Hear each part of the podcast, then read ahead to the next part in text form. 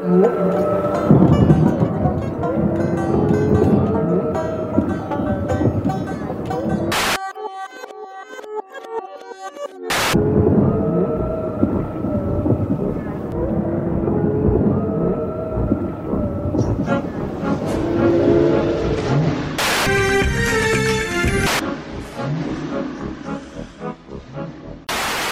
a block from the BART, it's the sit and shart.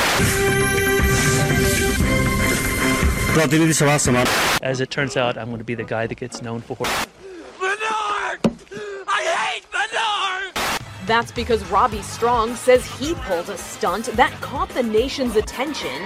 Face to face and back to back, I broke my spine and the attention of law enforcement by sending gift wrapped horse manure to houses owned by Treasury Secretary Steven Mnuchin to protest the tax bill that was just passed. Though some will say that's not art, it's still the sit and shart. Uh, another thing I've been thinking about lately, my home state of Kentucky, is how the Civil War never ended. Uh, slavery just uh, took on a different form. Um, urban workers that were uh, dependent, coal miners that could only shop from the general store and racked up debt for which they had to continue working in slave conditions. Uh, now it's uh, imported migrant workers. If you haven't questioned life, please don't start at the sit and shart. The same people support that same order for the same reasons.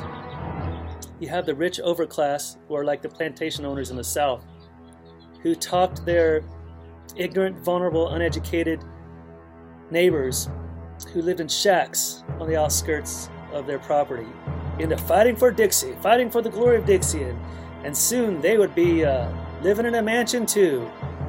Um, which of course didn't happen. These people were cannon fodder, and they returned to the same shacks uh, that they were uh, in before, if they return at all.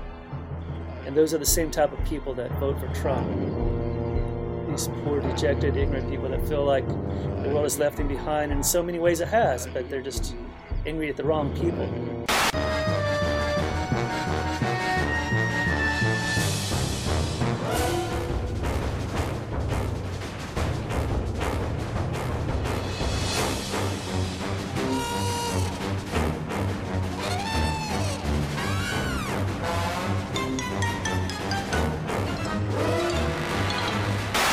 One thing leads to another. You're having a couple of drinks, and you're like, "Let's do this."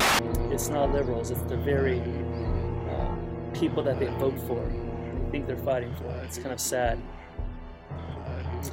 Uh, I think about this today as my uh, very own uncle back in Kentucky um, has been making, um, well, death threats, or encouraging them at least.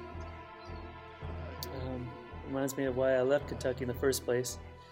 Back in the Civil War times, Kentucky was a border state and was known for uh, brothers fighting against brothers, cousins fighting against cousins. Yes, Lord Comfy Wiener. Yes, Lord Comfy Wiener.